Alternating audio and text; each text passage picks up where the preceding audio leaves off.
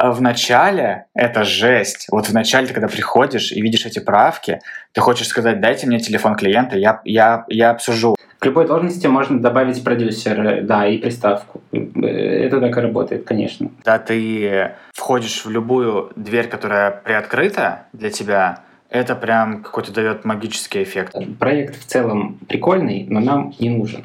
Пришли, пожалуйста, резюме. Номер Саши Петрова в описании к этому подкасту, я так понимаю, уже находится.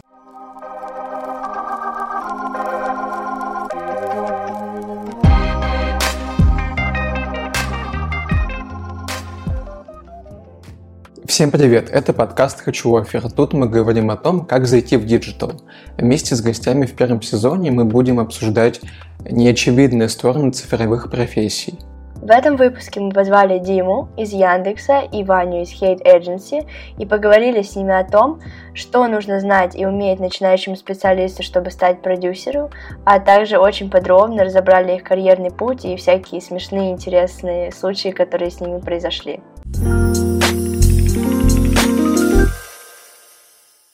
Короче, меня зовут Ваня, э, Иван Лебедев. Э, я сейчас работаю в диджитал-агентстве Hate Agency на позиции креативного продюсера.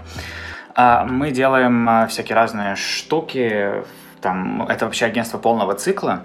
Вот, но я конкретно в отделе видеопродакшена занимаюсь съемочными роликами, анимационными роликами и иногда спецпроектами, какими-то там офлайн ивентами, акциями или там статичными графическими изображениями тоже иногда я продюсирую, если это какая-то комплексная большая какая-то штука. Всем привет, меня зовут Дима Еревенко. В настоящий момент я работаю продюсером образовательных проектов в Яндексе. Моя главная задача — это делать классные образовательные проекты для сервисов Яндекса и через обучение анбордить как можно больше пользователей в наши сервисы, чтобы все заранее знали, как ими пользоваться и получали от них максимально много пользы.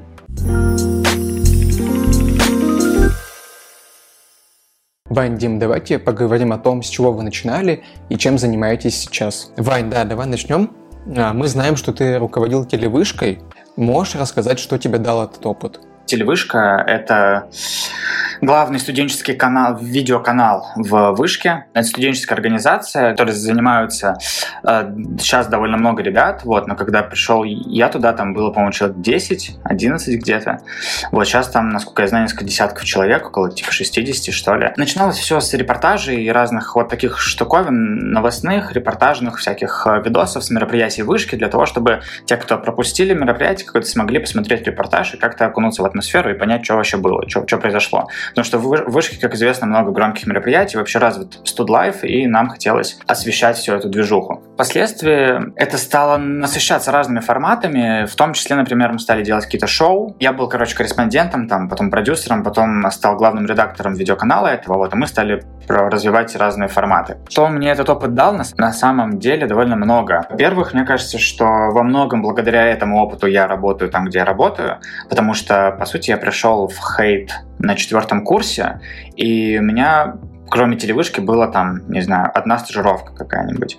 И в основном э, я рассказывал про телевышку, потому что вот там я больше всего себя проявлял, там как можно больше опыта я получил, в том числе благодаря этому, в общем, я работаю там, где я работаю. Это помогло мне вообще понять, что мне интересно, куда мне интереснее развиваться, а помогло научить чуть-чуть лучше работать в команде, понять какую-то свою роль э, в творческом каком-то коллективе, на какой роли, на какой позиции мне комфортнее. Там я придумал и создал некоторые проекты как шоу, что прям сразу в копилочку я мог класть в, резюме свое. Так что опыт э, большой, и как бы если бы не телевышка, мне кажется, что не факт, что я бы вот типа сейчас работал в хейте. Мне кажется, ребятам э, будет интересно узнать, что ты именно э, рассказывал на собеседовании такого, что позволило э, работодателям принять твой опыт в телевышке как довольно релевантный и позволяющий тебе устроиться в хейт, как ты сказал. Что ты рассказывал? Я пришел на собеседование, меня спрашивали про опыт, чем вообще я занимался. И я просто показывал какие-то свои видео, которые спродюсированы мной были, которые, к которым я написал сценарии, например, каким-то роликом. И я показывал и рассказывал, что вот, к примеру, у нас э, там к нам пришла организация U-Fights. И, например, говорил, вот они к нам пришли и сказали, что они хотели бы снять вместе с нами какой-то видос, типа рекламный ролик к, к, там, к их новому чемпионату какому-то. Я рассказывал просто по порядку, что я для этого делал.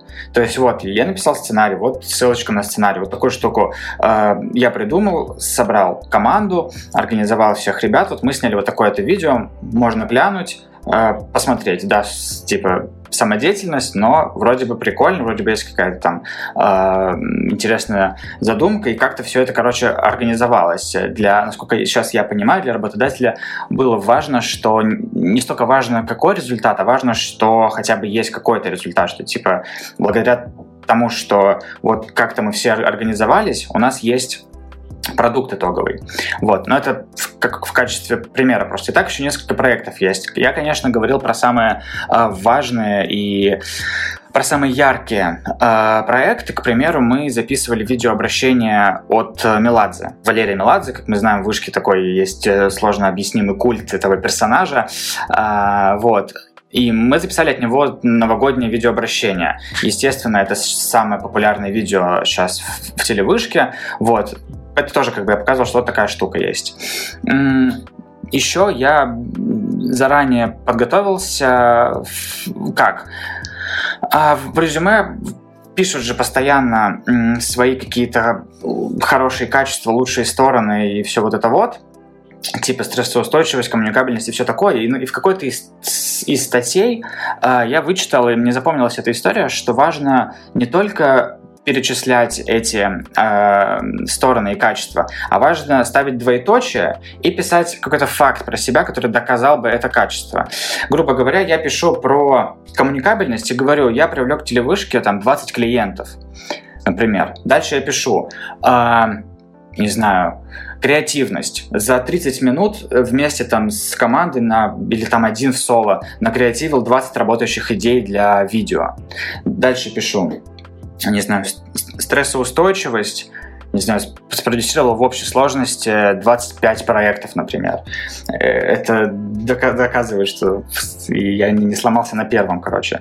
Хотя вполне можно было бы. Ну вот, то есть вот это тоже, мне кажется, помогло, э, что у меня были такие набор фактов, которые как-то подкрепляли то, что ответственность, коммуникабельность и стрессоустойчивость — это про меня. Очень классный поинт про расписывание скиллов. Мне кажется, это очень важно. Я тоже это видел, и это реально дает, мне кажется, работодателю не просто какое-то слово в резюме, а понимание реально, как ты с этим соотносишься. Это очень важно продумывать про себя и об этом писать в резюме, потому что это, как на твоем опыте мы уже поняли, это реально помогает.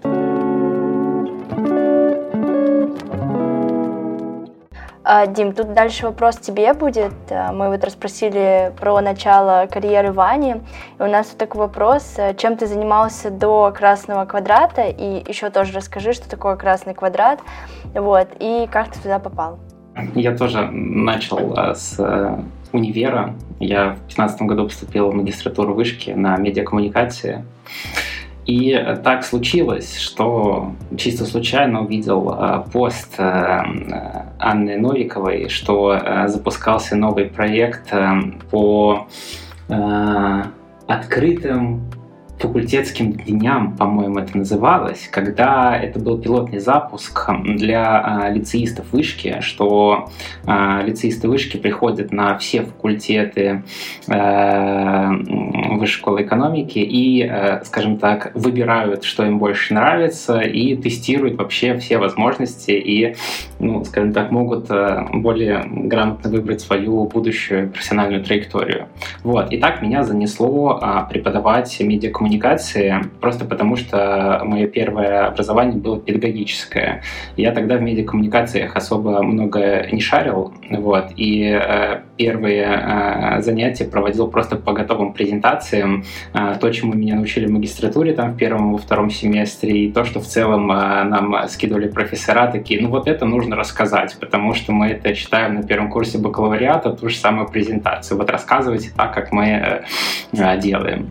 Вот, с этого все началось. Э, потом это благополучно э, закончилось, и я а, перешел а, работать в школу дизайна, где а, сделал свой курс по персональному бренду для дизайнеров и преподавал там три года в качестве вариативной дисциплины для студентов третьего курса. То есть это была уже такая хорошая осознанная преподавательская работа, но опять же, которая выросла из какого-то комьюнити, опять же, которая случилась после поступления в вышку. Вот. Э, красный квадрат тоже случился через комьюнити, который я нашел в вышке. Все через связи. То есть, ну, правда, у меня все мои истории будут э, рассказаны через связи. Я нигде не показывал свой диплом ни разу. Вот. Э, мои одногруппники, в силу того, что они там заканчивали журфак, уже 4 года отучились в вышке, у них были там разные связи в медийке, кто-то уже работал в продакшене, и часть ребят работала в красном квадрате на там, каких-то разных проектах. Вот, так получилось, что в 2017 году э, Красный Квадрат выкупил э, франшизу Ninja Warrior. Это такое очень знаменитое спортивное шоу «Способы препятствий». В Америке вообще все с ума по нему сходят. Вот. И им нужен был э, редактор, который э, понимает что-то в спорте. А у меня 18-летний спортивный бэкграунд, и я прям четенько все знал про спорт, но мало что знал про продюсирование. Поэтому я здесь через какие-то свои э, предыдущие спортивные скиллы зашел э, э, туда на позицию редактора за какую-то копеечную зарплату. Вот. И э, оказалось, что продюсирование в целом э, на таких первоначальных этапах это не то чтобы сложно.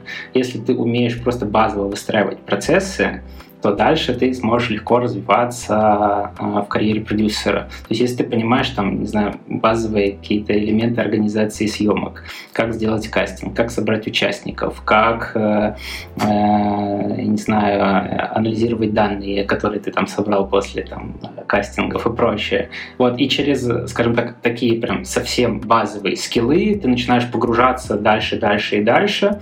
Вот, и это было таким моим этапом, э, когда я зашел в такое телевизионное продюсирование. Вот, а, нужно было сказать, что такое «Красный квадрат». «Красный квадрат» а, в то время крупнейший а, продакшн, который делал почти все телевизионные передачи для э, одного федерального канала. Вот.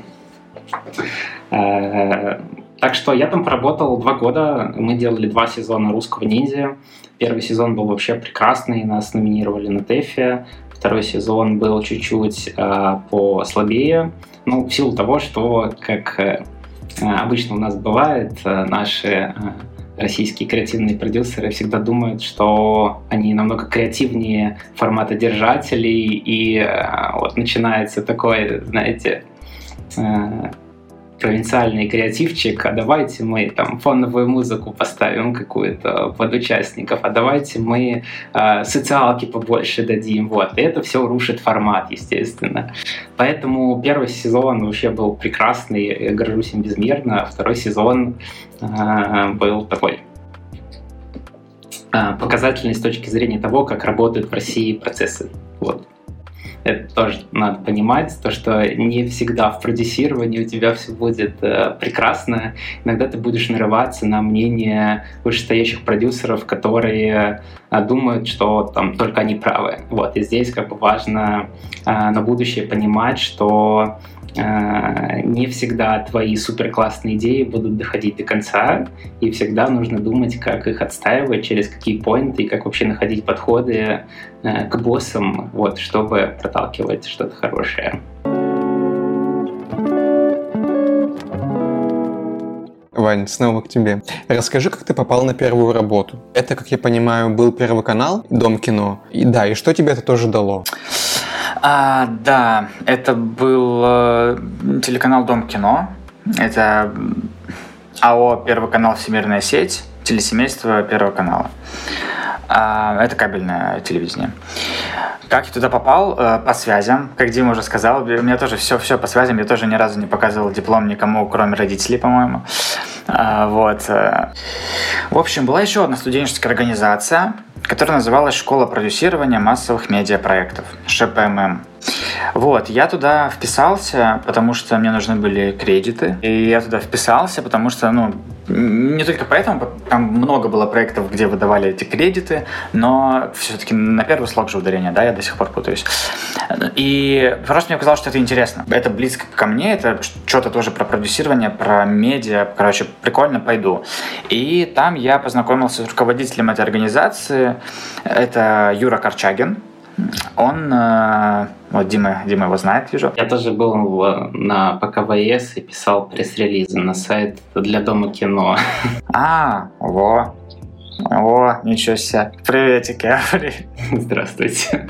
В 2015 году. Я был в 2019, на 4 года попозже. А, ну, короче, я с ним познакомился, он работал э, продюсером, если ничего не путаю, на телеканале Дом кино, в общем, да. Вот, и как-то вот я себя проявил в, в ШПММ, а, он предложил какую-то в общий чат скинул, а, что есть вакансии, стажировка, приходите, попробуйте.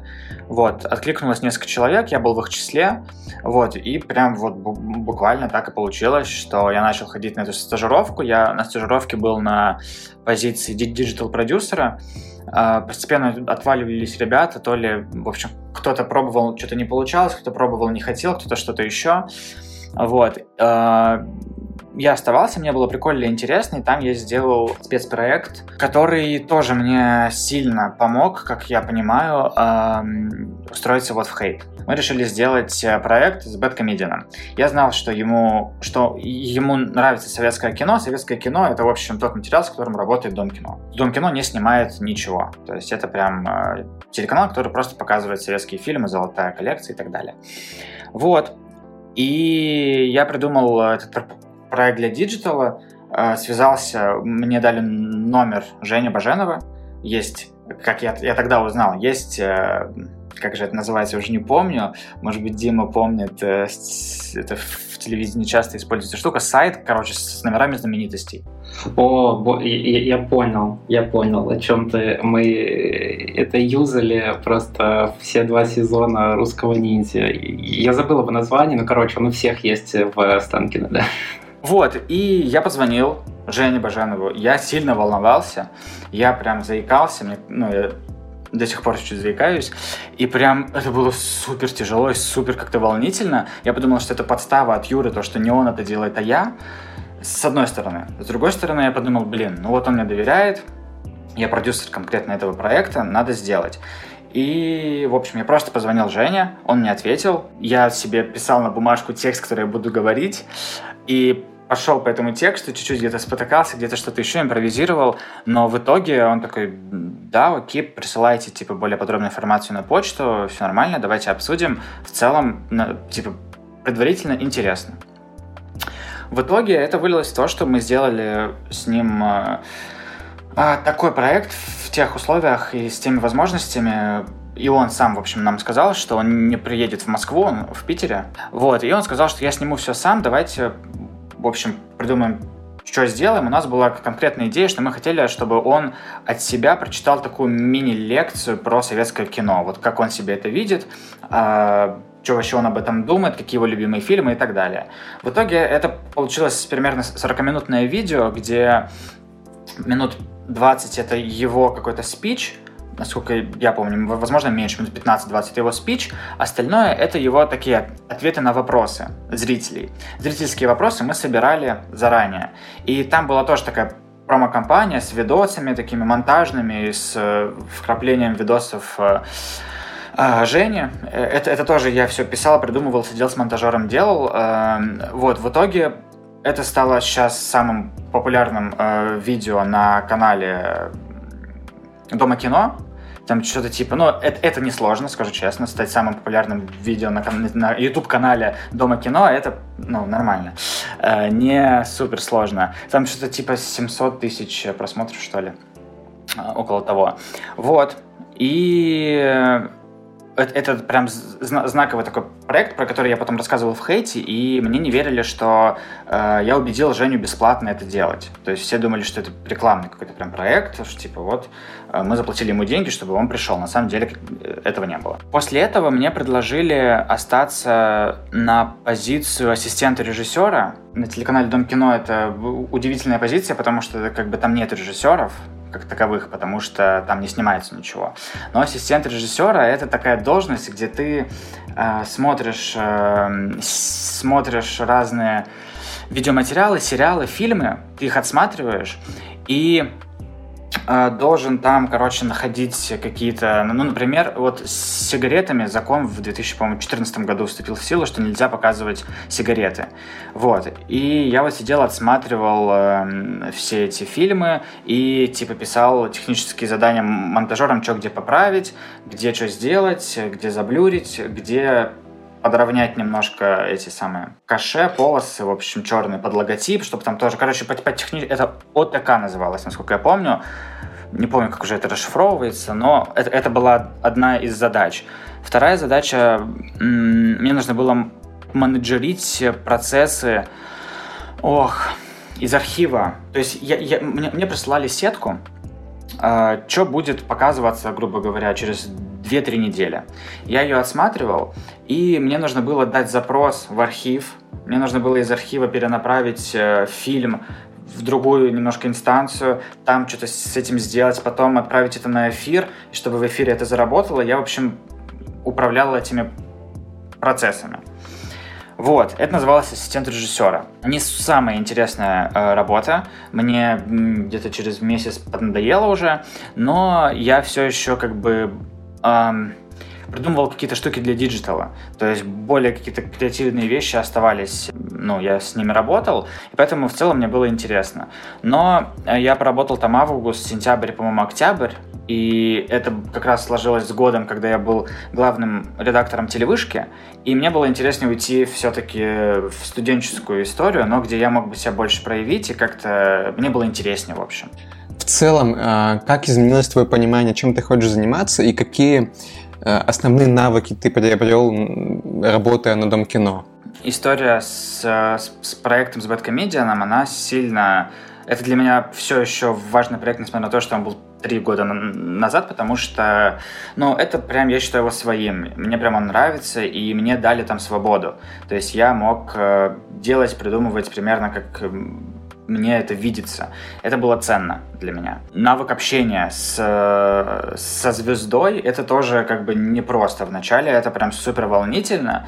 И тоже здесь э, шатаут Юрий Корчагину, который прям вдалбливал мне в голову, что типа все нормально, это их работа тоже отвечать на телефонные звонки. И это немного меняет как бы отношения, потому что так ты звонишь как будто бы ты просишь автограф на автограф-сессии, а так ты уже, ну, вы вы там в общем каком-то рабочем поле. Это важный просто понятийный такой элемент вот в голове его зафиксировать, и с этим проще дальше работать. Плюс я понял, как в целом работает действительно в реальности. Мне было офигеть как важно э, попробовать в настоящей работе, во взрослой работе мне хотелось побыть, потусить, просто посидеть рядом и посмотреть, как это, потому что в какой-то в какой-то момент, в, там, в той же в телевышке, я такой, блин, а может это все вообще не так, я в каком-то пузыре, типа, может быть вообще все на самом деле не совсем так, как, как я представляю. И всякие брейнштормы, где мы там, то, что мы изучали э, на парах, оно реально там э, происходит на практике, ты на это смотришь такой, вау, вот это круто, вот это как бы я не зря проучился, я вижу, что люди реально это используют, и это классно. Ты еще упомянул о конфликтах, Дима тоже о них говорил, то есть, как я понял, а, начинающему специалисту сложно продвигать свои идеи, Можешь рассказать, как ты этому научился или не научился пока что? Что ты вообще в моменте осознал и как с этим работал? Ну, мне иногда, честно говоря, до сих пор сложно это делать, потому что синдром самозванца, он как бы до, до сих пор присутствует. На Доме кино, благо, реально у меня был вот такой ментор, Юра, который мне помогал с этим. Это, мне кажется, такой чит-код на самом деле. далеко не всем везет с э, таким чуваком, который вот как бы э, на Доме кино работает, но в то же время он тебя знает, у вас с ним хорошие отношения, вы классно общаетесь, он, он понимает, что ты можешь там-то и там-то, и он тебе доверяет. Вот, это как бы мне повезло. С продвижением своих идей каких-то особо сложностей не было, в том плане, что я мог их озвучить Юре, если он такой, типа, мимо, это не туда, это не очень. Я такой, ну ладно, типа, окей. А где-то он такой, да, клево, давай делать. Вот, и, и мне, было, мне было проще, просто потому что мы с ним э, приятели. Ну, здесь, как бы, мне кажется, очень важна просто вера в себя, не знаю, то есть э, в то, что э, ты способен, каждый способен придумывать какие-то генерировать ценные идеи. Есть примеры, как люди не из креатива придумывали большие рекламные кампании там, с одного слогана. Это как бы в целом любой человек креативен, и как бы если ты себе это часто повторяешь, в чем ты сомневаешься, но вспоминаешь, например, свои какие-то предыдущие успехи или э, просто напоминаешь себе, что там, каждый способен генерировать, придумывать креативные идеи, ценные идеи, с этим проще. Угу, супер. Ты еще классно сказал про ментора. Мне кажется, это реально классная штука, когда тебе повезло, и твой руководитель или какой-то твой, не знаю, может быть, линейный коллега, твой ментор, это, мне кажется, сильно тебя бустит и какую-то уверенность дает, мне кажется.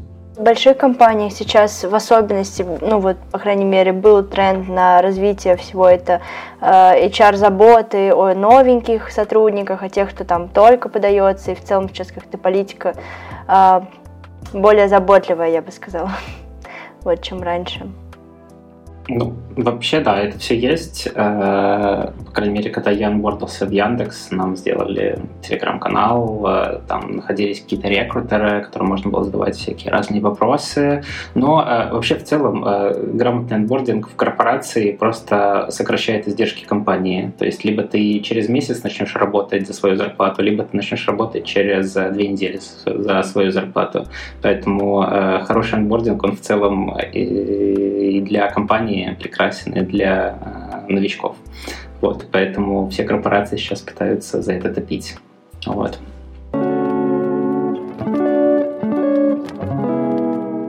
Дим, теперь тебе снова вопрос. Э, Ваня, мне кажется, уже немного затронул про особенности продюсирования на телевизоре, вот, и с такими телевизионными проектами. А, расскажи, ты как человек, который работал вот на таком большом шоу, над его продюсированием, расскажи, в чем все же особенность продюсирования на телевизоре? В том, что это сильно архаичная компания, в которой, если ты мало работаешь, то твое мнение практически ничего не значит. Чем больше у тебя опыт, э, тем больше ты по умолчанию знаешь. То есть люди не оценивают э, динамику развития твоих скиллов, они оценивают просто опыт, который у тебя есть за спиной. Вот. И у нас э, были такие столкновения, просто в силу того, что это международный формат, и по сути это франшиза. Э, на, над съемками работало две команды. Наша российская и э, голландская, которая привозила все оборудование и в целом контролировала процесс, правила, съемку и вообще все. Потому что, ну, э, когда ты делаешь франшизу, ты ну, как бы, можешь креативить, но это не то чтобы приветствуется. Вот. И здесь как бы главная задача была а, как-то совместить а, представление а, российской части команды и представление международной части команды. И нужно было их вот как-то вместе друг с другом сводить, искать какие-то компромиссы, ну, потому что, сами понимаете, как бы русские наши продюсеры, мы за все платим, значит, мы можем делать так, как мы считаем нужным. А ребята, голландцы, говорят, знаете, мы 20 сезонов уже отсняли, вот так не работает. Ну, не надо так пробовать, вы просто испортите себе там картинку, динамику и прочее, прочее, прочее. И вот ты ходишь и пытаешься как-то это все объяснить, найти какой-то компромисс. И в целом э, это, опять же, point в сторону э, коммуникации, point в сторону э, работы с ожиданиями. То есть, когда ты э, понимаешь, э, команду руководителей э, и в целом вот эту вот структуру, в которой ты работаешь, ты можешь э, скажем так, влиять на принятие правильных решений через правильную коммуникацию. Ты можешь прийти к продюсеру и сказать, смотри, эти ребята предлагают вот это, но давай попробуем вот так, вот так и вот так, чуть-чуть изменим нашу позицию, мы не возьмем полностью их позицию, мы поменяем чуть-чуть нашу, и всем будет хорошо. И вот когда ты понимаешь, как, э, через какие вот эти вот ключи, скажем так, выстраивать коммуникацию с разными людьми, э, тогда у тебя все будет хорошо. И как у продюсера, и дальше, ну, типа, в карьерной э, лестнице тоже.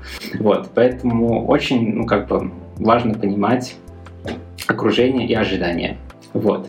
Поэтому э, вот на телеке в целом все вокруг этого и строится. То есть там не работает история, типа, ребят, я придумал такую классную идею, а давайте мы пойдем и вот так снимем. Нет, там так не работает. Потому что съемки на телеке — это две фуры а, оборудования, это согласование со всем телевизионным руководством и прочее. То есть это не работает там как в каких-то классных креативных продакшенах, когда ребята взяли э, два фотика, выехали, сняли какой-то там пилот, обкатали, согласовали, получили там денег и сделали продукт. На телеке так не работает. Там очень длинный цикл э, и производства, и согласований, поэтому тут э, как бы всегда нужно планировать все процессы в долгую. Скажем так, просто диджитальное продюсирование, оно немного посвободнее и для творчества, и для решений, и для э, там, не знаю, набора команд. Мне кажется, э, вывел к важной мысли, что не стоит, если ты идешь на телек, ожидать, что тебе будут давать кучу свободы, кучу возможностей покреативить, как это было бы, допустим, если ты пошел бы в продакшн диджитальный, как ты сказал, там, или в SMM тот же, неважно. То есть ожидать этого не надо, и этого не будет.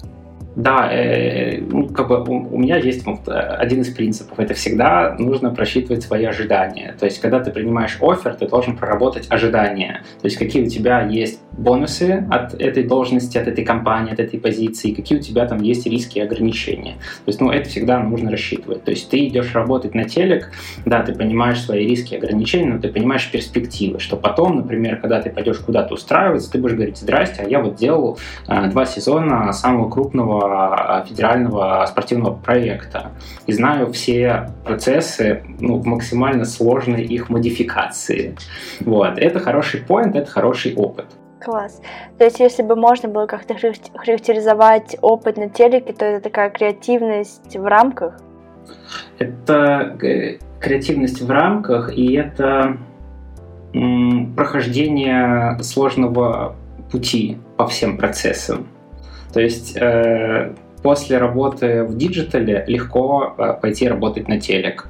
После работы в телеке, опять же, легко пойти работать в диджитал. Просто есть э, свои вот эти вот плюсы-минусы. Но когда ты проходишь скучный, долгий, нудный э, производственный этап, ты потом намного проще можешь подстроиться под какие-то быстрые э, динамичные там съемки, проекты, продукты и прочее. Поэтому, э, если это начало пути, то в целом, мне кажется, вообще без разницы. Можно идти в э, любой продакшн, если ты про креатив, ты можешь пойти попробовать э, с киношниками поработать, поснимать какие-то фильмы, сериалы. Там тоже, мне кажется, долгий цикл э, производства.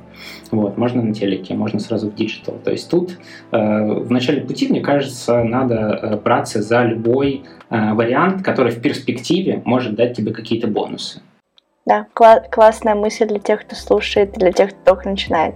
Да, я бы в самом начале не пытался выбирать, а, где я хочу работать всю свою жизнь, потому что твое мнение будет меняться от каждого а, проекта, от каждого работодателя и трансформироваться дальше, дальше и дальше.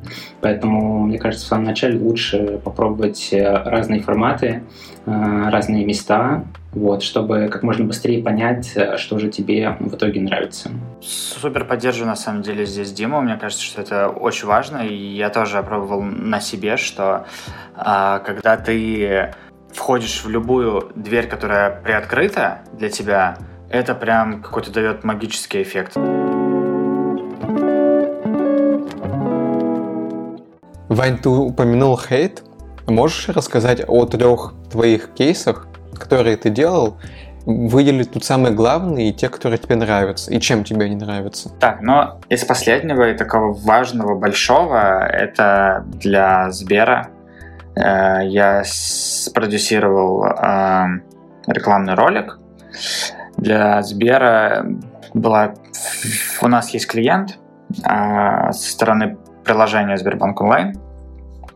Вот, и там был заказ на ролик, вот есть конкретная фи фича, нужно вот сделать какую-то такую вот историю, какие-то такие были там рамки э, общие, то есть что-то, скорее всего, семейное, потому что фича в приложении, она вот про связь с близкими, ля-ля-ля. Вот, и я, в общем, вышло так, что я обычно не пишу сценарий, конечно, к рекламным роликам. Но здесь э, как-то так сложилось, что э, несколько сценаристов э, отказали сначала, где-то попробовали, у них не получилось, я понимал, что у них не получилось. И, в общем, я сел, написал сценарий, и мы по нему работали дальше. То есть это как бы для меня тоже прикольно и важно, потому что я, меня всегда тянет куда-то от э, такого чисто организационного процесса больше в креативный. Поэтому для меня это было важно, что типа нифига себе, им реально понравился мой сценарий, я просто набросал его, типа он вот э, уже ок. Ну, то есть там, там, конечно, в финальной итерации оно все, естественно, поменялось э, сильно, но все равно это как отправная точка, с которой мы начали работать. Это такой для меня был важный а, момент. Вот, и дальше просто вот это был такой большой ролик, съемочный, мы снимали на пленку, это была смена там сколько-то, очень много часов. Ну, как бы в рамках разумного это было не, не, не 36, а что-то типа, по-моему, часов 20, что ли, смена. Где-то так. Вот. В итоге получилось не совсем так, как хотелось бы, не идеально. Мы там думали в конце февраля, э, раздумывали это. Он, он вышел в начале февраля, этот ролик, и мы, мы весь февраль думали снимать э, какую-то еще версию нашу, как бы агентскую, не ту, которую которая понравилась клиенту, а типа режиссерскую агентскую версию, где мы бы подправили какие-то штуки, вот, но не срослось. Вот, второй проект, наверное, я скажу, что это э, TikTok аккаунт для Warner Music Russia мы делаем. Называется Brad Repeat, там 300 тысяч подписчиков э, было. Сейчас уже, наверное, чуть там утекает аудитория.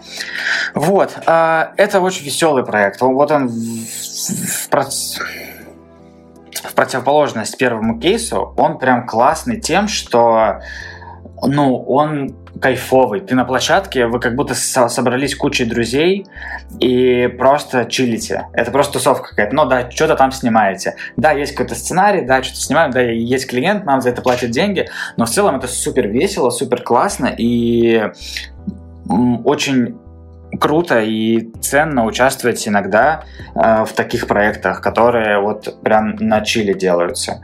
И, ну, по сути, это не про какое-то там разгильдяйство и расслабон, а ТикТоки, те, которые мы задумывали, они примерно так и должны сниматься в такой атмосфере, иначе, иначе угаснет там у наших актеров, блогеров какая-то там искра, и атмосфера немножко растеряется, это будет заметно, скорее всего, в кадре в итоге. Вот. А, здесь я продюсировал, в общем, тоже всю эту движуху. А, это для меня такой просто любимый, ну как любимый, один из любимых, э, приятный просто кейс тем, что э, это было весело. Вот. Было, потому что сейчас это все на паузе и из-за Ворнера, и из-за ТикТока, собственно говоря. Третий будет, это не, не видео, это спецпроект с блогерами. Это компания с Яндекс Музыкой. А, мы сидели на карантине, и важно было проактивно предлагать клиентам какие-то вещи, потому что бюджеты резались, и, в общем, тренд был не самый приятный. И мы, продюсеры, не придумываем обычно каких-то штук, не креативим. Но мне это всегда было интересно. И я посчитал, что круто, что сейчас мы, мы должны это делать. Нам сказали, что вот там как каждую неделю вы скидываете там по три идеи для кого хотите, каких хотите, любых форматов, накидываете. Вот, мы помогали таким образом нашему э, креативному отделу. Вот, и в, в, одном, в одну из недель а, я предложил историю для Яндекс Музыки. Я, я заметил просто, что когда все ушли на карантин, э, все сделали упор на э, то, что сейчас бесплатно доступны какие-то визуальные штуки. Не знаю, курсы, там сериалы, какие-то э, фильмы, какие-то еще в YouTube какие-то штуковины делали. И все это было заточено на визуал, на глаза. А подкасты, они не претендуют на глаза, то есть они претендуют только на уши это была идея общей какой-то компании, что было бы круто, если бы сейчас Яндекс Музыка залетела с каким-то месседжем, типа дай глазам отдохнуть, пусть глаза отдохнут и так далее. Это то есть, что было много визуального контента, и хотелось такой сделать релакс э, про то, что э, послушайте, в общем, музыку или подкаст или что-нибудь еще, а глаза пусть отдохнут. Вот. И это было просто в ряду нескольких идей, и мой тогдашний руководитель сказала, что классно, вот это вот прикольная идея, возьму, возможно, дальше она как-то типа во что-то превратится. Вот, мы больше не участвовали э, в, в разработке этих идей дальше, вот, но в какой-то момент я узнал, что клиенту супер понравилось, э, супер понравился месседж, э, он хочет что-то такое сделать, но э, как бы нужно было докрутить, типа, а, а что сделать-то? У меня бы была идея недокрученная, просто какая-то вот компания, какая-то, у меня есть инсайт, у меня есть коммуникационное сообщение, вот, типа, Натя. Я был бы готов там дальше разрабатывать, но просто процесс устроен так, что мы дальше не участвовали в том, что э, предлагали. Вот, и наши ребята из креативного идеи, отдела докрутили это до релакс-боксов, такие коробочки с, со всякими свечи, эти на глаза для сна штуки, там какие-то еще арома приколы и какой-то буклетик э, с подкастами Яндекс Музыки. И рассылали это блогерам. Блогеры делали рекламные интеграции, вот, э, где открывали все это, показывали, рассказывали. И это было очень эффективной компании. В итоге там были промокоды свои, и совокупно это прям много активаций было прям подписок на Яндекс Музыку. То есть из тех, кто не подписан, э, они подписывались. Вот. И для меня это важная такая штука, после которой э, я опять же чуть больше стал верить в то, что я могу, в принципе, генерировать какие-то ценные для клиентов идеи, ценные для реального взрослого рынка. Я тогда еще сколько работал? Год, два, ну, не, короче, где-то год-полтора, может быть. Я работал в хейте, вот, и это прям супер приятно, когда то, что ты придумал и предложил, оно в итоге что-то докрутилось, доработалось, понравилось клиенту, а потом еще и оказалось эффективным, в такие моменты ты понимаешь, что ты прям как будто бы востребован. Вот, что это прям важно для рынка. Вот. И несмотря на то, что там это докручивали все ребята, и канву, и форму придумали они из креативного отдела, и, и я все равно как бы отмечаю, что такой разгон, э, все равно это случилось с, с подачи с моей такой не столько по форме, сколько по содержанию вот идеи про вот эту всю историю. Вот. И это для меня тоже такой важный, важный кейс, один из любимых, э, как раз потому, что э, мне нравится, короче, креативные вот такие вот штуковины делать. Угу. А, Вань, у меня тут еще к тебе, наверное, вопрос будет про креатив. Как раз-таки ты говоришь, что очень любишь креативность. Я в этом смысле тебя очень хорошо понимаю, потому что иногда мы что-то продюсируем, я постоянно что-то там вкидываю свои идеи. Вот по твоему опыту, насколько продюсерам это вообще, ну не то чтобы можно делать, а в целом, насколько часто это у тебя происходит на практике, когда ты совмещаешь себе такую роль, не знаю, креативщика, да, и продюсера в одном лице? А, все зависит от того, насколько ты сам готов вовлекаться и участвовать на самом деле, потому что э, формально э, у, у меня иногда прилетают э, какие-то задачи на креатив, но формально во многих проектах у меня нет обязанности заниматься креативом. У нас есть креаторы, есть креаторы вовне, есть сценаристы, фрилансеры. Там, я, я просто такой креативный супервайзер, который чуть-чуть это контролирует, как-то это делать все. Вот. И продюсером стопудово, ну, зависит от должности, э, скорее всего. Хотя в целом, на самом деле, мне кажется, что зависит реально от того, насколько ты готов проактивничать, вовлекаться и предлагать какие-то штуки, потому что и не бояться этого делать. Э, это точно можно и нужно как бы совмещать. Такой продюсер обретает даже если, э, не знаю, как сказать, для адекватного работодателя, мне кажется, что такой продюсер обретает э, дополнительное очко просто. Типа плюс балл есть за то, что ты не просто организовываешь это дело, а предлагаешь какие-то еще вещи. Ну, тут просто в целом э, надо понимать, что у нас э, на рынке не устоялась какая-то определенная должность для продюсера, и в каждой компании, в каждой организации, на каждом проекте продюсер — это абсолютно разный человек. На радио продюсерами называются люди, которые ходят, встречают гостей проходных, но как бы они же тоже продюсеры, вот, гостевые продюсеры или еще что-то. Поэтому э, тут э, каждый продюсер должен быть маркетологом немного в душе, вот, и чем больше ты э, делаешь разнопланового э, в плане своих там должностных обязанностей, тем просто больше у тебя будет возможностей на последующих собеседованиях раскрывать какие-то ключевые поинты, которые подходят для новой должности, для новой вакансии, вот. То есть тут как бы важно не э, зацикливаться на своей должностной инструкции, а мыслить шире. Вот, тогда просто будет больше возможностей э, куда-то дальше попасть. Вот. Да, факт, факт. Я тоже... И я помню, что мы когда учились вот на медиакоме, э, я читал статью на Википедии про продюсирование, где все это разбивается, кто такой креативный продюсер, исполнительный, линейный, ассоциативный, ассистирующий, какой-то еще. И, ну, это прям вообще нет. То есть, возможно, возможно, я не знаю, в Голливуде это как-то применяется на практике, но здесь нет. Ну, и, то есть я, я ни разу не видел, чтобы это прям вот как-то использовалось. То есть э, лучше, эффективнее, для всех понятнее, если ты скажешь чуть-чуть больше слов, но про свой функционал, э, что ты реально делаешь, чем э, опишешь это одной должностью. Вот, это, это факт, это прям да, согласен.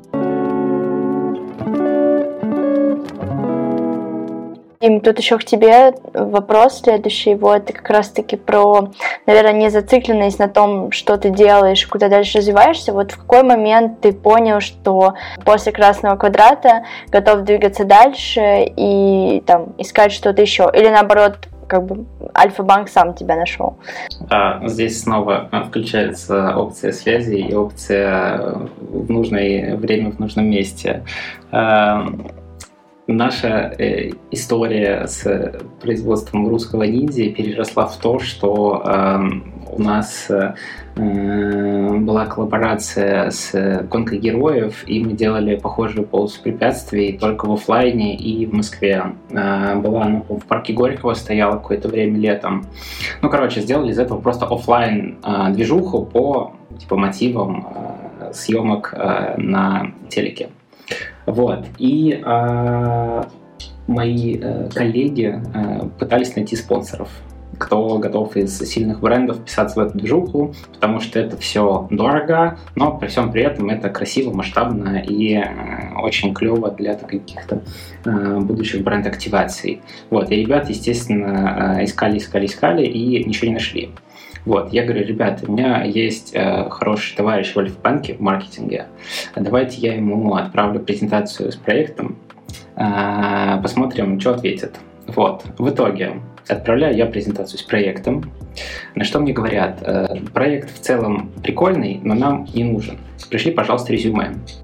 Вот, я следом Э, за презентацией проекта, отправляю свое резюме, они такие, о, круто, э, у нас типа запускается новый проект, нам нужен будет э, бренд-менеджер, который будет там, типа, заниматься его организацией, производством, вообще в целом ну, полным циклом поддержки. Вот. И примерно вот так, через неделю я уже работал в Альфа-банке и э, начал запускать э, проект Store э, с корпоративным мерчом Альфа. И дальше, по сути, сколько, полтора года я работал в маркетинге, и продюсирование у меня, у меня было точка, только с точки зрения каких-то там диджитальных проектов, там фотосессии, ролики, лендосы и прочее. Угу. То есть, по сути, такой продюсерской работы у тебя уже там не было, да? Слушай, опять же, что называть продюсированием? Э, я могу сказать, что я был продюсером проекта Астор и продюсировал э, открытие э, онлайн-магазина и запуска всех диджитальных активаций и, собственно, запуска офлайн стора коллабораций и прочее. То есть, ну, по сути, это тоже продюсирование. Просто в банке это называется бренд-менеджмент, потому что все твои усилия направлены на то, чтобы растить лояльность к бренду, чтобы повышать Э, узнаваемость бренда и привлекать каких-то новых клиентов через э, нестандартные каналы коммуникации. Вот. Банковские карточки продаются, но э, было бы круто, чтобы люди приходили в банк и покупали там наш мерч. Вот. В итоге у нас там это очень круто получилось. На самом деле про бренд-менеджмент дали и про работу в маркетинге, мне кажется, это уже в каком-то смысле стало что-то нераздельное, потому что я три месяца работала бренд-менеджером, и в какой-то момент я осознала, что я продюсер, вот, и все это время занималась, по сути, продюсированием, просто чуть в другом формате. Да, ты просто продюсер э, маркетинговых коммуникаций, а не видеоконтента или там не э, каких-то текстов или еще чего-то. Вот, поэтому бренд-менеджер можно легко переименовывать.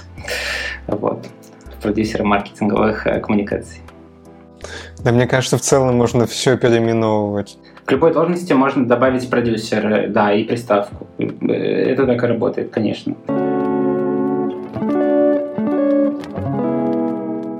Вань, сейчас последний вопрос тебе. Можешь рассказать про особенности работы в агентстве? Какие ты выделяешь? Ты работаешь для клиента. Ну, то есть это вроде бы очевидно, но для меня это было после того, как я вышел, грубо говоря, из телевышки, где мы делали все для себя, свобода, шоу, какие-то что-то еще. Тут бамс, и ты делаешь только для клиента. У тебя в целом нет э, лица, как бы, ну, для, для, для паблика, скажем так. А, ты то только вот от лица клиента выступаешь это накладывает свои ограничения какие-то и не всегда прикольно. Наверное, разнообразие как плюс, э, больше разнообразия. То есть из-за того, что клиентов много, они разные, приходится работать с разными форматами, разными темами, э, разным креативом совершенно. Это, это круто, это прям э, то, то, то, что для меня важно, это вот разнообразие, потому что я устаю быстро от одно, какой-то однотипной работы, или даже если она не однотипная, но как-то все связано с одним и тем же. Но это просто короткая форма, зачастую всегда, то есть если мы сравниваем с кино и сериалами, например, э, это ты работаешь с короткой формой постоянно, это тоже как бы для меня важно по той же самой причине, что мне, мне кажется, что если я начну снимать кино, я через две недели просто устану это делать. А тут рекламные ролики, анимационные ролики, какие-то те же тиктоки, не знаю, это постоянно вот какая-то движуха красочная, насыщенная, это интереснее просто для меня, опять же. Много-много правок от заказчиков. Да, да, о, вот, спасибо. Я, я к этому привык. Я как заказчик тебе говорю, да. Я как будто бы всю жизнь с этим живу, поэтому я такой, да, нормально. А в начале это жесть. Вот в начале, когда приходишь и видишь эти правки, ты хочешь сказать, дайте мне телефон клиента, я, я, я обсужу. Потому что, ну, это жесть. Вначале прям я помню, как меня бомбило постоянно от этих правок, а потом как-то вот дзен познаешь и смиряешься с этим и такой, платят деньги, все, я сделаю, как бы, я сделаю. Э, нужно переделать ролик совсем, э, дополнительное время, дополнительный кост, окей, давайте сделаем. Да, заказчики разные бывают, конечно. Но на самом деле очень круто попасть на заказчика, который раньше работал в агентстве. И тогда у вас э, прям такое взаимопонимание происходит, и он пытается как-то на своей стороне собрать все эти правки, лишний раз их отфильтровать, чтобы просто дать вам уже что-то финальное, а не то, что сыпется подряд на бедного менеджера в крупной компании от всех вообще, кто там выше него. Да, да, это, это факт. Еще от аккаунта менеджера, правильно, да, зависит, э, как, как к тебе приходят эти правки, потому что плохой аккаунт-менеджер форвардит сообщение от клиента, а хороший это все а, агрегирует, консолидирует, списочком выдает и еще говорит, что не переживай, мы за это выбили доп-кост, к примеру. Да, но в крупных компаниях, особенно которые э, около э, государственные, там, конечно, никакого базового уважения нет, потому что мы платим вам деньги, делайте, пожалуйста, все, что мы вас просим. Вот мы вас просим одно и то же 20 раз переделать. Идите, переделайте. Смету потом нам пришлете, э, денег за это получите.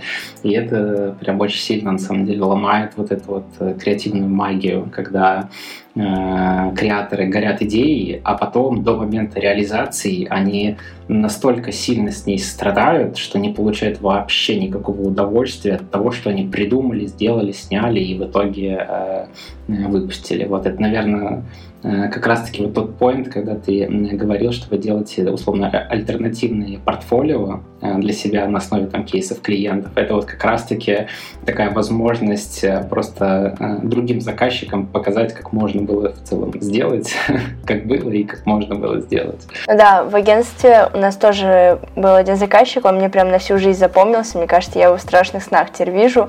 А, тоже такой около государственный чувак, и вот у нас был какой-то список прав, ставок. Это, наверное, была, ну, наверное, десятая итерация, как мы переделывали. В итоге он такой, ну, давайте я сам сделаю. В итоге он все сам сделал, прислал нам и такой, выкладывайте. Ну, это определенный да, вид э, такого искусства, когда ты платишь деньги профильным людям, а потом в итоге делаешь это бесплатно сам. Ну, это, это надо пару сеансов у терапевта взять, проработать эту проблему, и дальше будет все хорошо. Вот.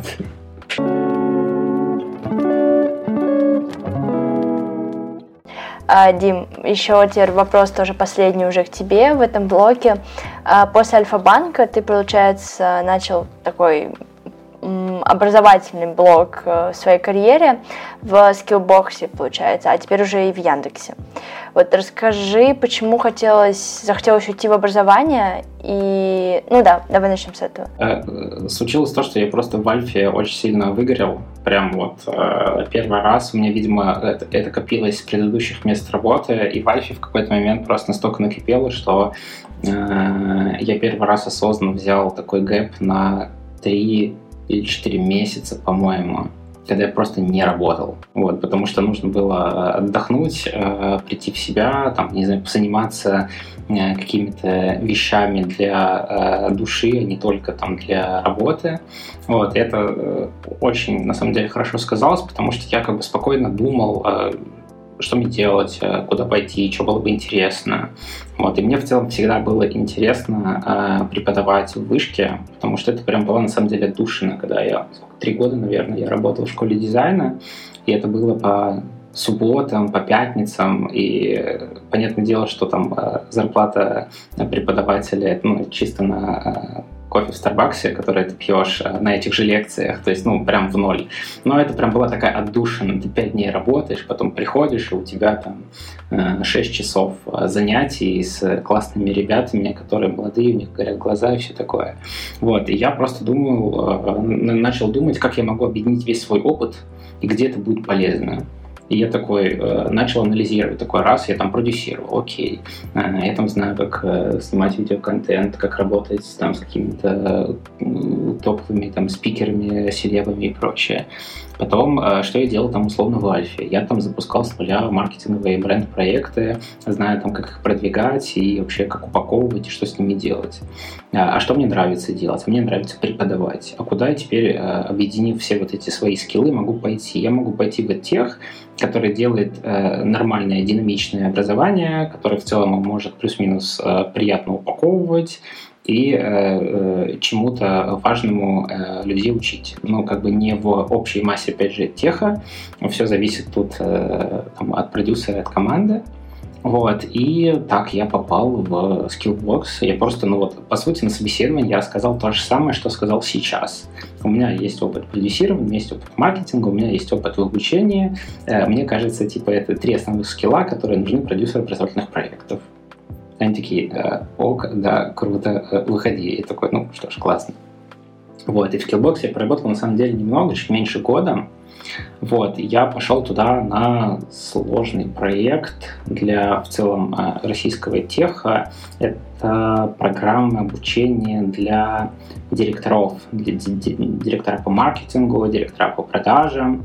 То есть это для спецов, которые в целом уже состоялись, которые там 5-7 лет работают уже на руководящих позициях, но они хотят именно качать там софты, какие-то там а, супер важные хардскиллы, для того, чтобы просто расти дальше. То есть это такая карьерно-продуктовая история. Спроектировал программу, а мы ее запустили, вот, все было классно. Вот. И э, тут ко мне э, внезапно постучался Яндекс. Вот. А в Яндекс я хотел э, с 2015 года, как я переехал в Москву. Меня отшивали раз, наверное, шесть в Яндексе. И я прекрасно понимаю, почему меня отшивали. Ну, потому что я объективно э, не на те позиции, не с тем резюме приходил. То есть я просто отправлял резюме и ждал, что Яндекс ко мне придет. Там я не писал сопроводительные письма, я не пытался его адаптировать под вакансию, я не пытался найти каких-то прямых контактов, чтобы спросить, типа, ребята, вот как у вас вообще в целом найм в Яндексе? Я этого не делал и такой, типа, ну, думал, что вот моя задача выполнена, я нажал на HeadHunter откликнуться. Ну, типа, три раза не посмотрели, три раза отшили. Я такой, ну и все, как бы, ну и ладно вообще. Э, ну, этот Яндекс, я уже э, никаких надежд не питал, вообще в целом забил на него. Вот, а потом э, позвонили э, сами, вот, и мы с ними начали общаться. Вот, но вообще на самом деле э, все опять же супер классно совпало, потому что, наверное, там уже все в курсе, что там у Skillbox и других компаний под декабрь были Э, сокращения в плане э, учебных программ, сокращения костов, вот, и э, крупные программы в Skillbox начали закрывать. То есть, если бы я, например, э, не принял офер Яндекса и остался бы в Skillbox, хотя я принял офер еще до того, как э, узнал о том, что ну, типа, в компании будут какие-то там э, перемены, вот, мне бы пришлось работать на там, программах для там джунов, новичков и прочее, что в целом неинтересно. Здесь, опять же, все очень круто по времени сошлось. То есть я перешел в Яндекс, и в Skillbox началась вот эта вся история с, э, как это называется, реорганизацией. Это умным словом называется. Вот. Э, так что, ну, опять же, э, в Яндекс я уже попал по рекомендациям и потому, что э, HR видели, что я в целом на рынке уже делал. То есть тут история, когда ты, ну, когда я уже наработал какой-то опыт, э, у меня были э, проекты, которые со мной ассоциировались, и э, меня приглашали вот, ну, на конкретную позицию, под конкретные задачи, зная то, что я уже умею делать. То есть мне на собеседовании не нужно было там себя как-то супер классно продавать, я просто рассказал, что я делал и как я это делал. Вот, поэтому у нас там ну, как бы собеседование длилось, не знаю, ну, 5-7 я просто рассказал, как я веду проекты, э, как я веду процессы. Они такие, все, ну как бы мы не хотим тебе больше задавать никаких вопросов. Все как бы супер понятно, мы как бы просто по разговору понимаем, что ты это делал и что ты знаешь, как это внутри работает. Вот, поэтому как бы собес в Яндекс, там их, конечно, было пять этапов, потому что в Яндексе всегда пять этапов. Но это вот просто вот чекин, чекин, чекин, чекин все прошло как бы очень быстро. Вот, и по сути, ну вот сколько спустя пять лет я пришел к тому, э, что мне нравится и что я умею делать. Вот я попробовал, по сути, три э, разных ниши, и сейчас я это все объединил в одну, и э, получается, что вот через пять лет нашлось. Да, и сейчас такой просто дополнительный вопрос задам. А как думаешь, продюсирование вот такой в образовательной сфере, оно чем-то может там отличаться, или может у него какие-то тоже свои особенности есть, или в целом нет?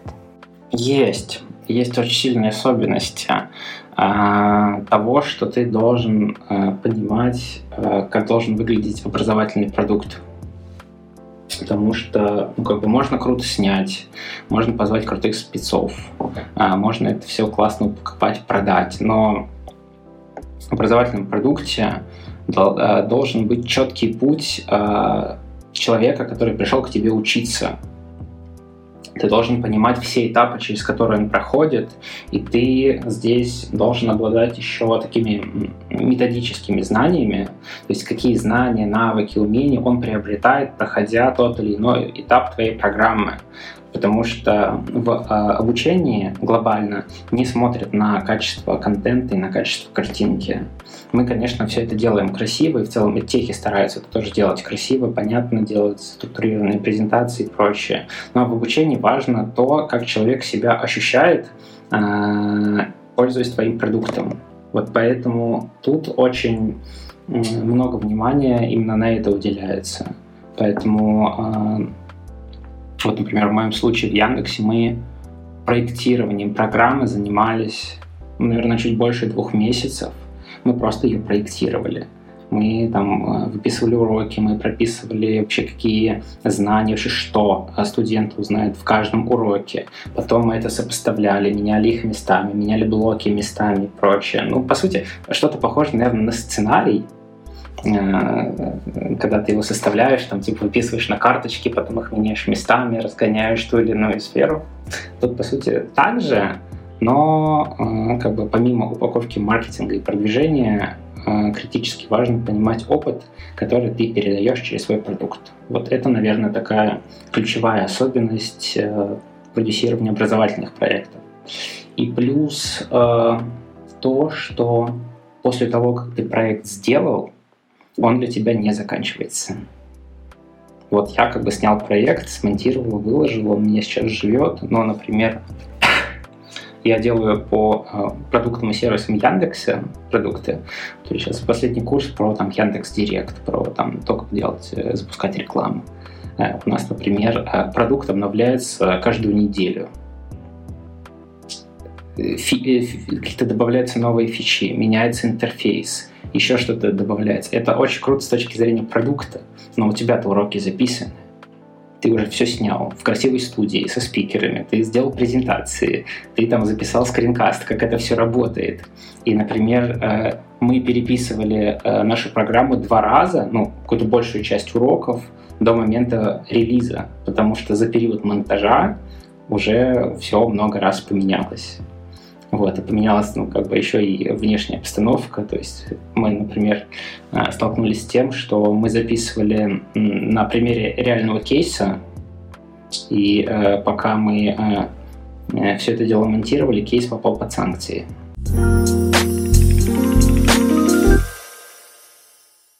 Давайте сейчас поговорим больше о самой профессии, какие есть в ней основные сложности и какие самые важные скиллы для начинающего специалиста.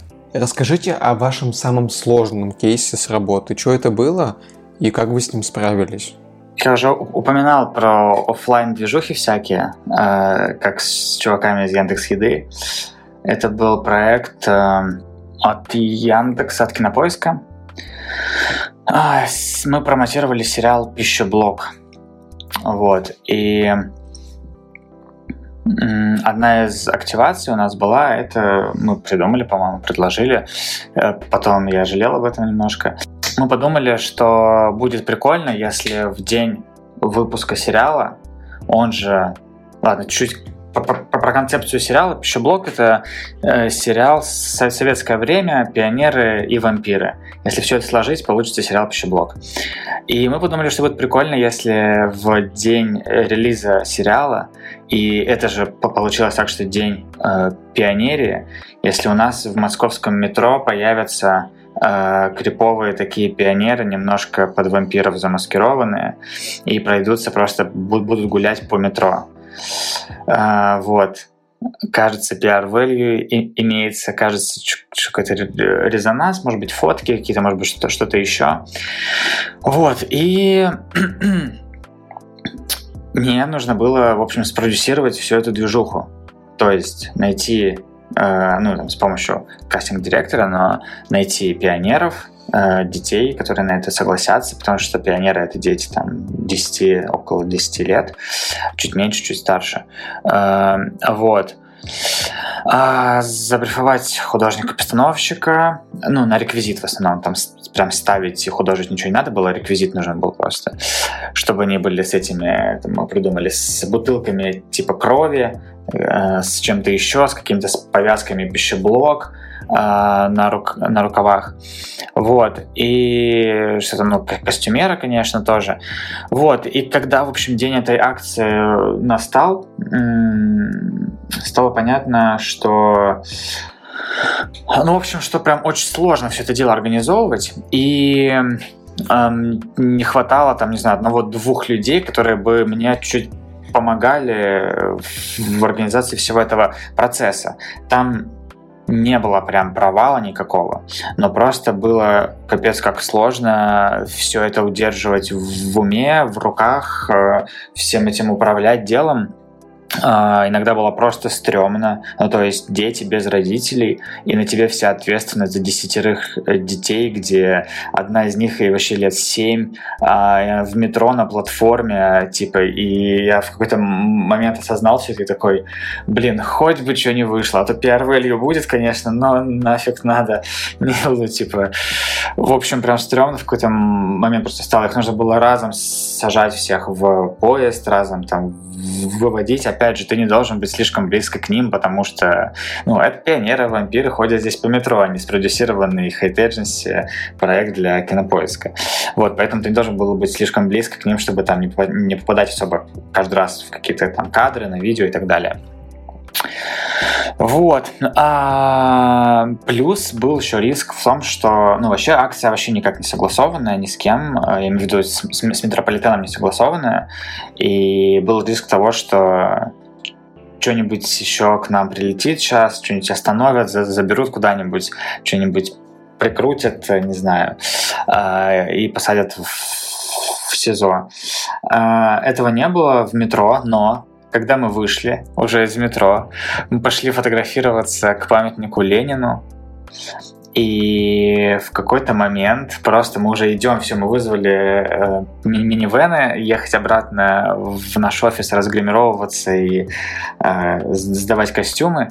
Мы слышим мигалку, и сзади нас просто по, по, по пешеходной площади, где памятник Ленину, просто проезжает машина на скорости в нашу сторону полицейских. И прям останавливается у нас. И все, я думаю, вот, вот я допродюсировался. А, выходят два, в общем, полицейских. Из машины подходят так, такие, типа, кто у вас тут главный? А получается так, что, ну, про, как меня учили по всем заветам продюсирования. Продюсер, ты ответственен за все, что здесь происходит. Я такой, ну, я. Они такие, что у вас происходит? Я как-то там начинаю оправдываться, что-то рассказывать, что вот, ничего такого, ля-ля-ля. Они такие, ну вы никакие тут не кричите лозунги. Я говорю, да нет.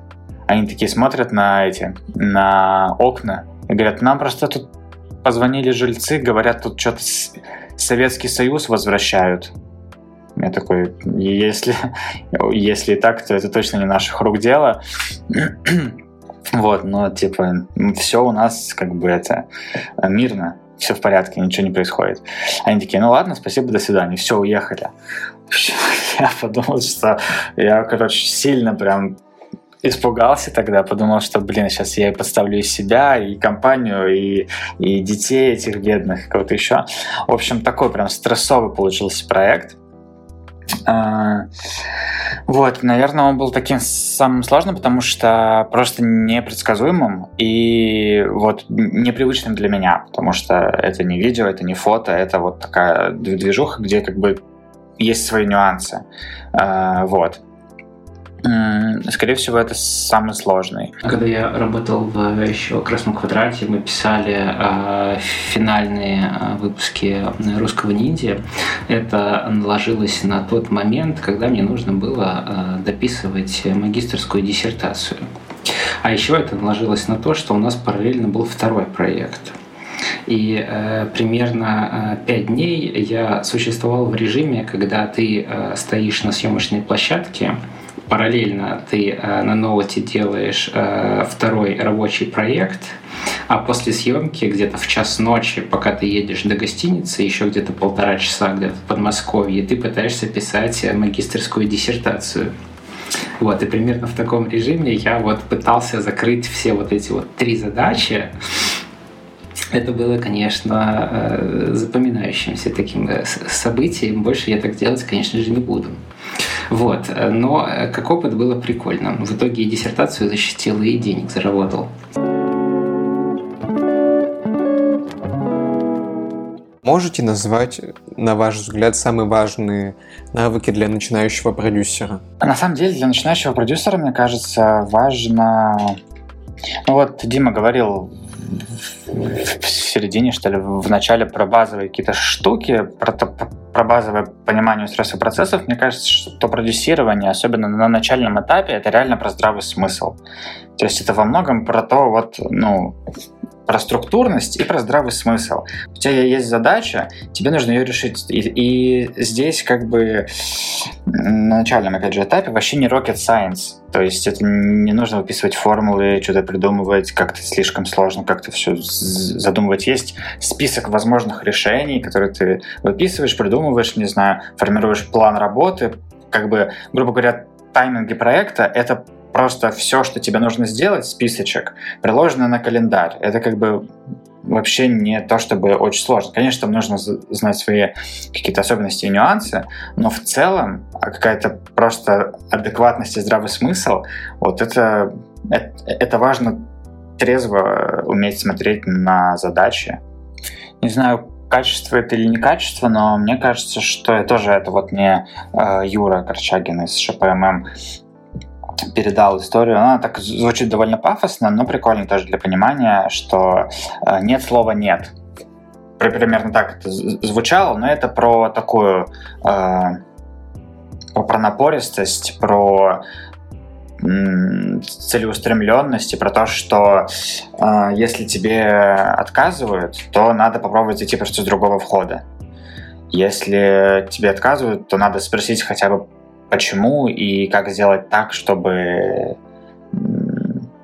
мне не отказывали конкретно в этом случае, в этой ситуации здесь. Вот. Э, это тоже, если как бы заложить себе, что как бы ты просто так не уйдешь, грубо говоря, от задачи, и вот такая вот э, пробивная какая-то сила, э, это тоже прикольно, тоже важно. Угу. Ну да, мне кажется, это в целом важно как-то по жизни, особенно для начинающих такая вот пробивная какая-то сила, да. И я бы еще добавил э, общую насмотренность э, вообще в любых рандомных сферах. Абсолютно. Потому что когда ты генеришь идеи, э, тебе могут даже помочь знания того, как, э, я не знаю, муравьи делают свой муравейник. Ты это можешь куда угодно прикрепить. То есть знания вообще всего, что вокруг тебя, они тебе всегда помогут в производстве новых каких-то классных идей, форматов, подач и прочего. Поэтому если ты продюсер, ты просто обязан вообще заниматься насмотренностью вокруг себя. Ты должен э, читать не только интересные тебе книжки, но и в целом вообще какие-то рандомные книжки, слушать разные там подкасты, смотреть разного формата видео. Ну, ты просто в целом должен знать, что можно производить. Вот, и чем больше ты этого знаешь, тем больше у тебя будет вот этих вот э, э, коллабораций идей внутри головы, которые можно будет потом реализовывать и продавать заказчикам. Развивать кругозора быть любознательным, мне кажется, да, вот это вот супер тоже важно, конечно. Да, вот любознательность очень крутое описание, да, потому что насмотренность, она какой-то такой более профильная, вот любознательность, она вообще ко всему применима. То есть ты, если ты не продюсер, ты любознательный, это, ну, в целом это полезно будет везде, абсолютно везде, даже на собеседовании ты никогда не знаешь, э, в какую сторону ты начнешь говорить, э, начнешь говорить с HR. Вдруг начнете винил обсуждать, а ты там шаришь за винил. И это уже хороший поинт.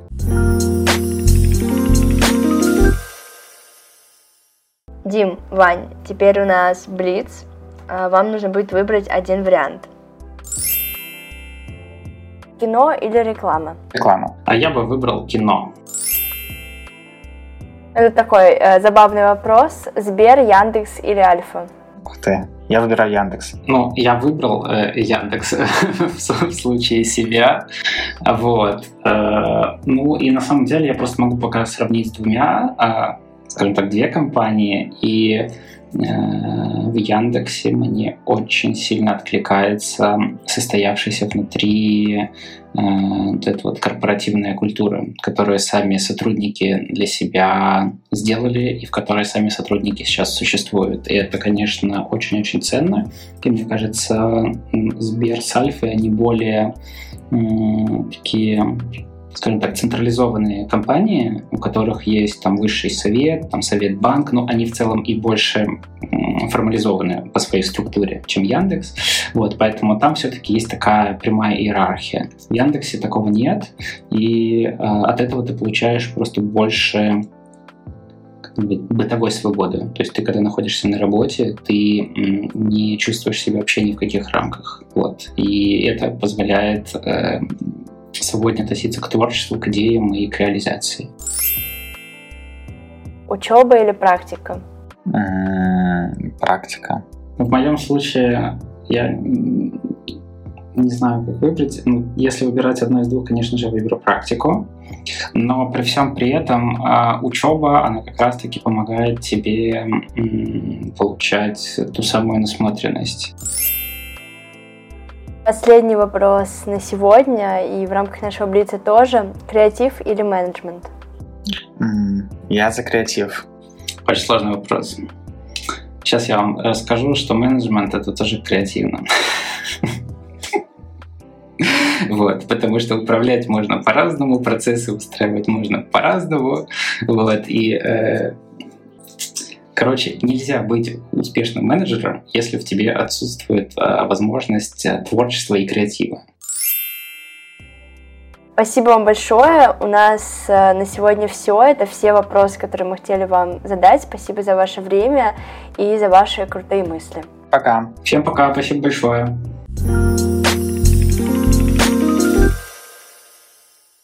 Это был подкаст «Хочу офер». Пишите отзывы и ставьте звездочки. Мы только начали, поэтому для нас очень важно слышать ваш фидбэк.